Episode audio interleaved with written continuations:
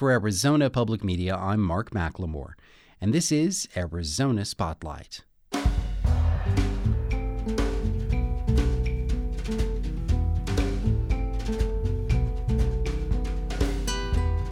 Coming up, we'll take a look at the coming changes to Arizona's political landscape from Christopher Conover. Visit Camp Bravo, a tent city providing homeless veterans with the kind of help that's hard to come by and find out how efforts to improve Tucson's struggling neighborhoods can start with a vegetable garden on Feeding Our Future. Those stories are next on Arizona Spotlight.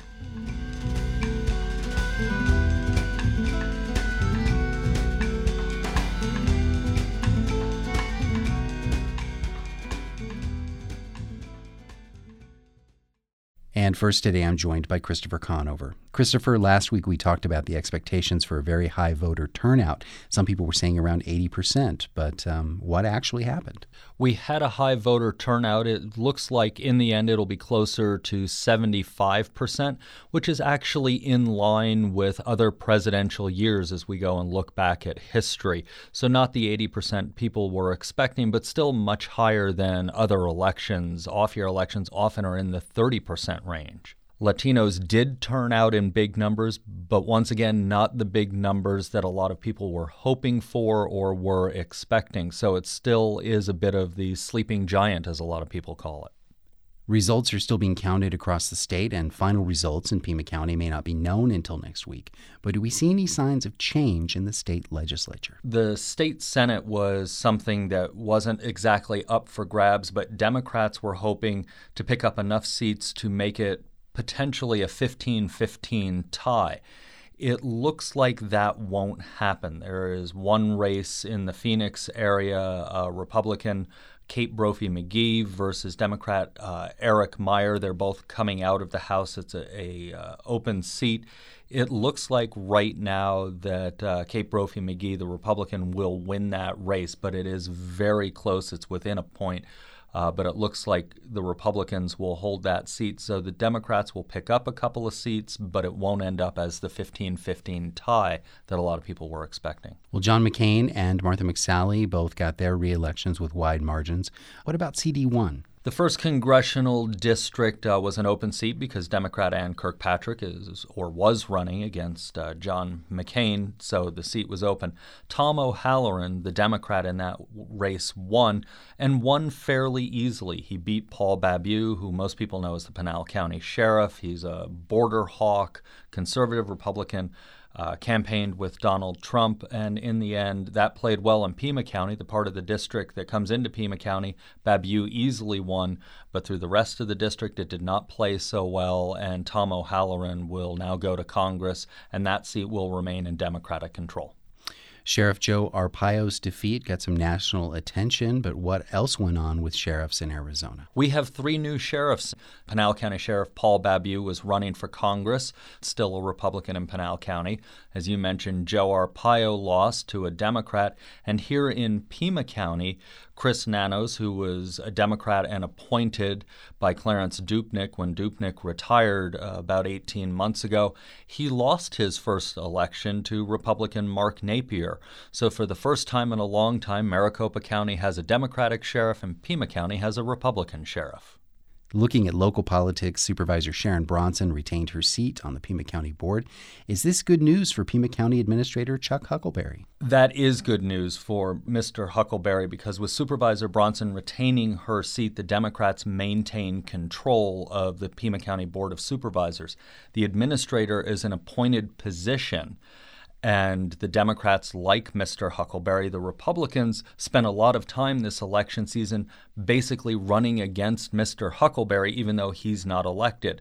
So if Sharon Bronson had lost that seat, the Republicans would have taken control of the Pima County Board of Supervisors, and most of them told me their first job was going to be to oust Mr. Huckelberry. As a result of uh, Sharon Bronson winning, he most likely keeps his job approximately how many uncounted ballots remain in Arizona? There are hundreds of thousands of uncounted ballots that are still being processed by the various counties at this point. And will this affect any of the results? Uh, for instance, Proposition 206 to raise the minimum wage passed easily, but so far Prop 205 is considered to have failed. Those results shouldn't change. The numbers might tighten a little, they might widen a little with the ballots that are left. There are, as we said, hundreds of thousands of ballots statewide that need to be counted. On the local level, there are some legislative races that are very close that it could change the outcome for, and that's true all over the state. It seems to me that there was a bit of hype before this election that this was going to be a big shakeup, voter turnout was going to be huge, and that was going to be reflected in some big changes. Um, now that the dust is starting to settle from Tuesday, what's your opinion on this? Overall, people said, oh, Arizona could go blue this time and vote for Hillary Clinton. We know, of course, that that didn't happen, but it was very close, especially for Arizona standards. The difference between Donald Trump and Hillary Clinton was only about four points. It was not so wide as it has been in years past.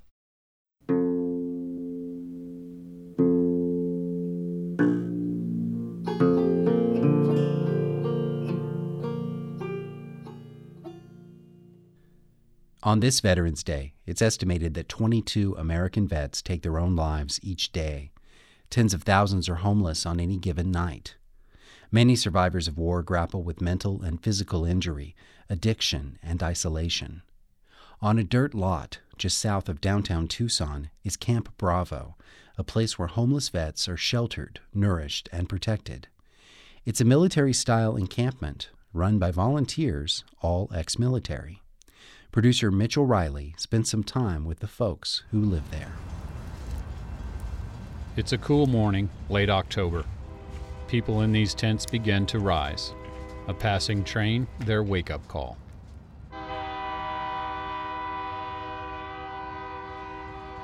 This is Camp Bravo, next to Santa Rita Park on Tucson's south side, a place where homeless vets and others can find comfort, food, and shelter.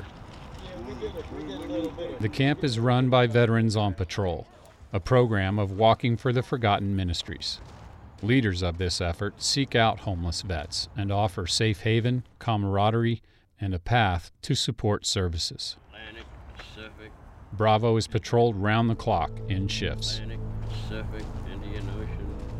My name is Martin Marzalek. Everybody here calls me Doc. I am the base commander and chief medical officer, so I kind of keep things rolling along here. I actually went in as a voice radio operator, but when they found out that I had some pretty extensive medical background, they uh, made me an expert field medic. I jumped out of a perfectly good aircraft with a medical bag and tried to attend to folks that needed help. This is for your immune system, my military training, my medical training, I apply every bit of it here on a daily basis. That's magnesium and C coming up. Keep you from catching a cold.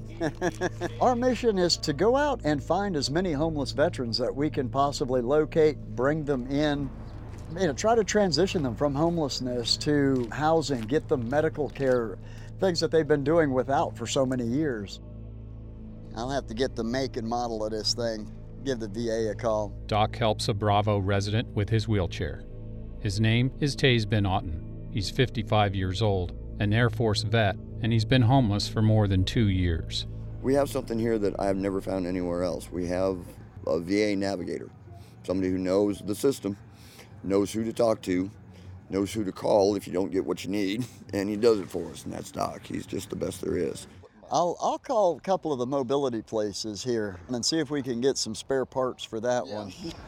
At least I can get around. Absolutely, absolutely. Breakfast is underway in the mess tent.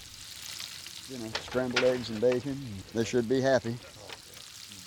Camp Bravo, officially known as Bravo Base, is one of several in Arizona, including Camp Alpha in Phoenix, Charlie in Nogales, and Delta south of Prescott.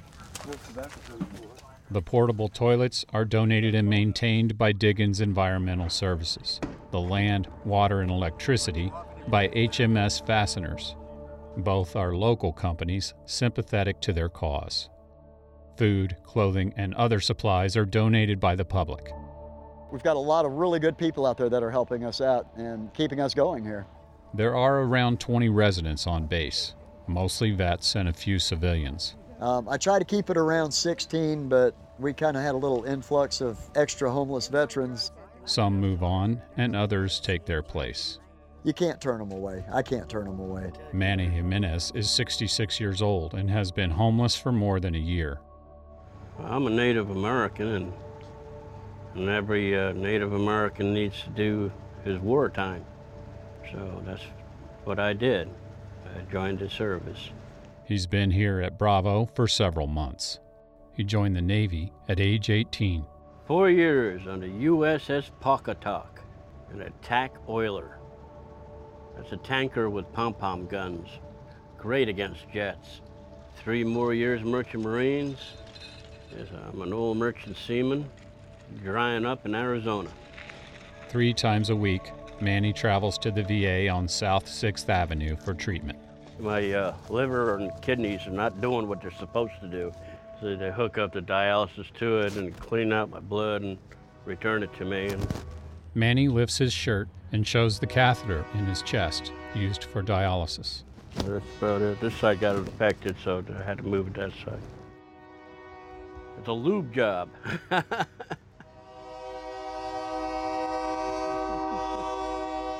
Another train passes.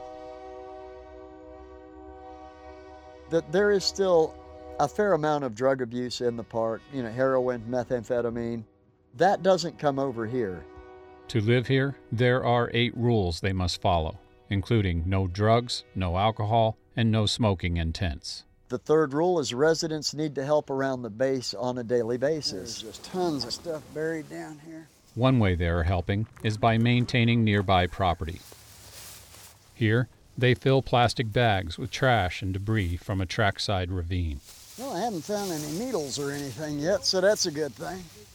They work to stay here. They, you know, they all have various job tasks assigned to them. They're making them out of plastic bottles. Through donations from the public, they have enough supplies to share with folks outside the camp, and they do every day.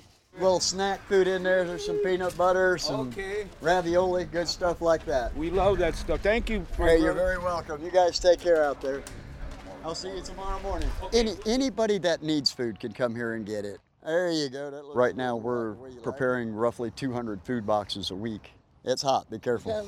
Bring chicken. yep. Oh yeah. Yeah. Thank you for bringing him over. Bring me in. What began with just a few tents more than a year ago has grown both in size and organization. Camp Bravo has become a refuge for many, but memories of life without shelter or protection are close. For me, it was daily uncertainty, not knowing where you're going to get your next meal, not knowing where you're going to spend the night the next night, where it's going to be safe, not knowing if somebody's going to come up and club you in the head while you're sleeping and steal what little bit of belongings you have. I was picked up by two really big people put in an alley, and they tried to cut my throat. And the most closest they got was my chin. They kept putting my chin down so I couldn't get my throat. Somebody from one of the apartment houses called the cops because they saw what was happening. And the cops showed up just in time. I thought that was the end of me. It hurt my pride first time I had to fly, sign, and beg. I think the biggest challenge is the guy who yells, get a job. You know, um, the people who just don't see you. You feel invisible. And that's, that's the most forward thing in the world. It's just not to be recognized, not to be acknowledged. People don't want to see it. You know, we want to pretend it doesn't exist. Wow. Nothing that I'm proud of, I'll tell you that. I wasn't raised that way. Had to eat out dumpsters. Eating out at dumpsters is not something you like to tell people.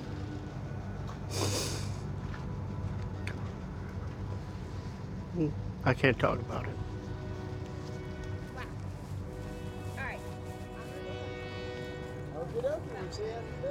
These are just some of the people who live at Camp Bravo. In time, new faces will arrive with different stories but common needs. A lot of homeless veterans really need places like this. Well, I think this, this mission is just life saving. And, and in that, it's life changing for a lot of people. I hope places like Camp Bravo will open up in different places throughout the country. If people don't band together and help each other, then, then takes out away all of our humanity and, and there's always someone out there you can help. You see somebody who's homeless out there, he's not necessarily an addict or a drunk. He's a brother, a sister. He's you if you lose your job. For Arizona Spotlight, I'm Mitchell Riley.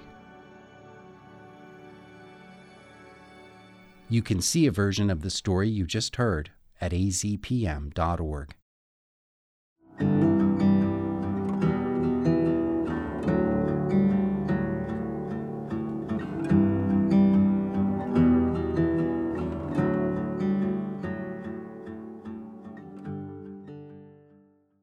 now, the eighth episode of the nine part Spotlight series, Feeding Our Future. It explores the innovative work being done to feed families, prepare for climate change, improve health, create pathways out of poverty, and promote our local food system. The series is made possible with the support of the Zuckerman Family Foundation. In Tucson's poorest barrios, community activists have been teaching their neighbors how to grow backyard gardens and harvest rainwater. But in the process, they're also teaching people to step up as leaders, to make healthy choices, and transform their own neighborhoods. Laura Markowitz has the story. Some people wake up saying, What do I want to eat today? And then some people wake up like, What can I eat today? That's Claudio Rodriguez. He just finished teaching a group of elementary school kids about composting. He works for the Community Food Bank of Southern Arizona as a school garden coordinator. they're popping balloons. But we are in the, we are in South Tucson, but we're pretty safe. He's only half joking about the balloons sounding like gunshots. In his life, he's seen a lot of violence. In middle school, I started learning about gangs and drugs, and in high school, I was initiated into a gang. Rodriguez is from Barrio Los Niños. It's south of Davis Monthan Air Force Base. I learned how to sell drugs, I learned how to use guns. His best friend was stabbed 23 times by a rival gang member. He died in Rodriguez's arms, 18 years old. His name was Tomas Luna. He'd say, like, you know, you're really smart, Claudio. You know, you should go to school. So Rodriguez enrolled at Pima Community College. He connected with the Chicano student group MEChA. He started reading and learning more about colonization and oppression. Some homegirl invited me. She's all, "Come to this garden. We're gonna we're gonna plant and stuff." And I said, "Okay." And that's how he discovered Tierra y Libertad. It's a grassroots community organization in South Tucson. It changed his life. Tierra y Libertad means land and freedom, and it's actually a really old war cry from the 1910 revolution. The Mexican Revolution.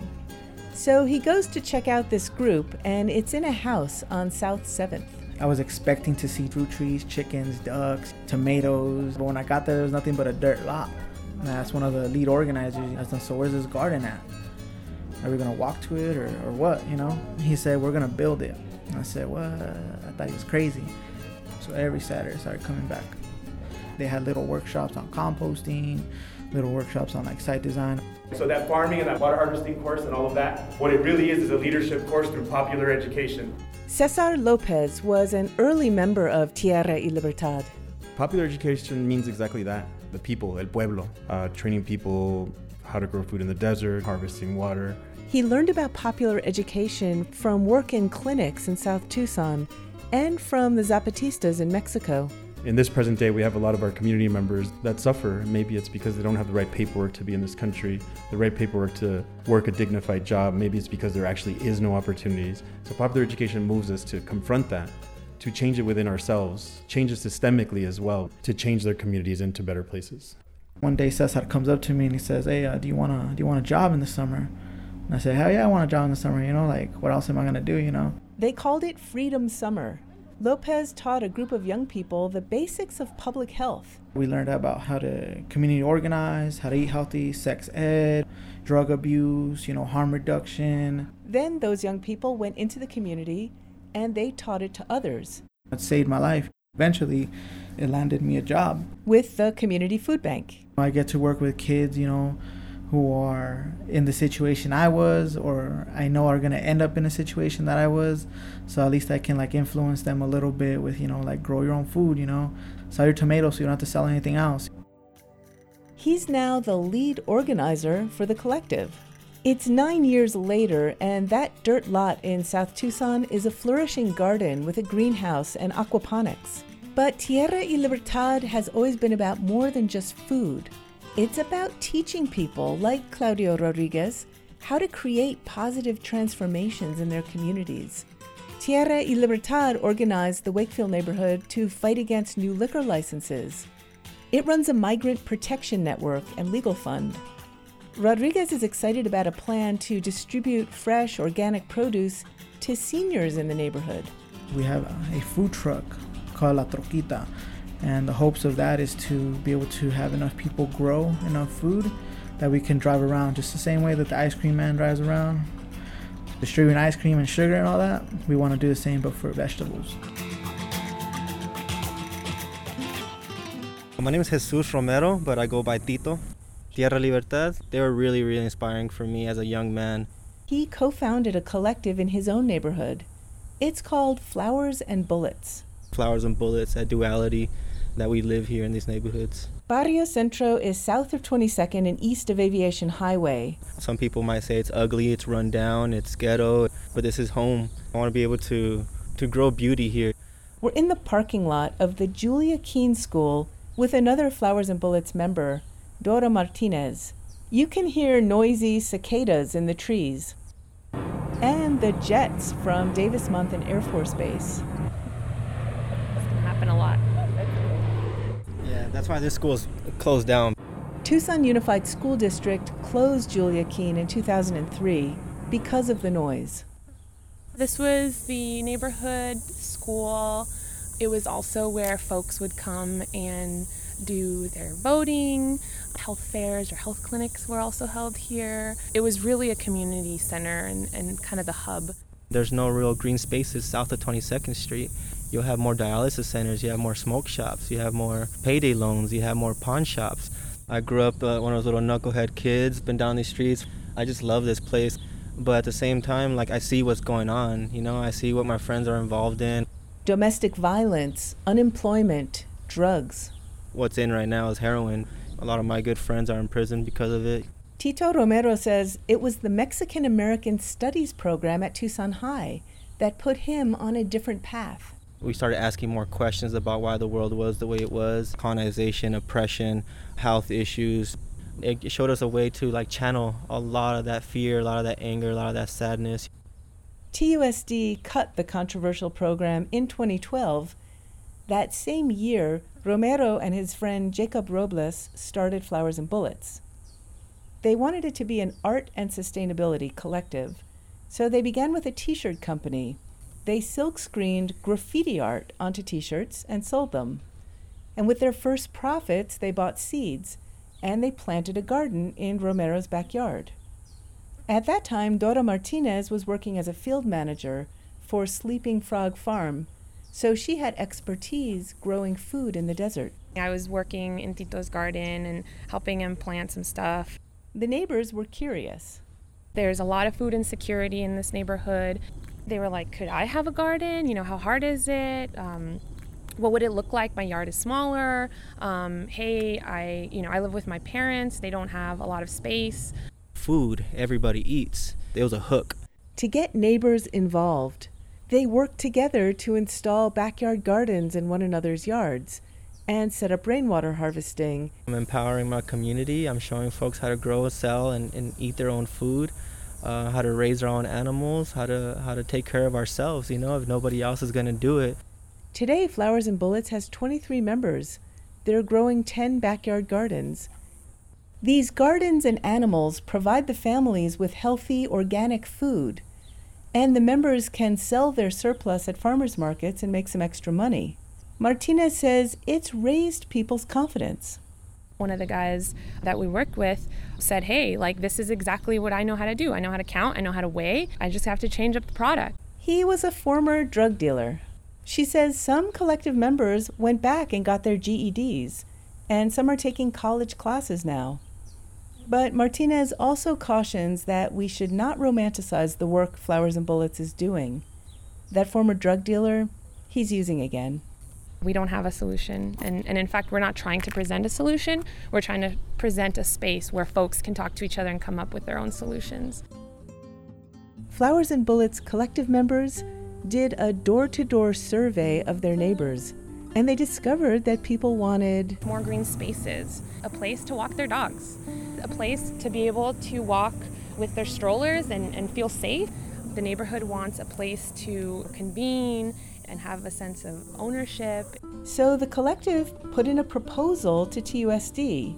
They want to turn the boarded up Julia Keen School back into the beating heart of Barrio Centro. We envision demonstration gardens, healing spaces, art spaces. I want to be able to create more jobs and opportunities for my friends. He got himself elected to the Neighborhood Association Board. At 28, he's the youngest member and one of the few people of color. He just took over as co chair. I'm a warrior for my community. He quotes a favorite saying If you're not at the table, you're on the menu. For Arizona Spotlight, this is Laura Markowitz.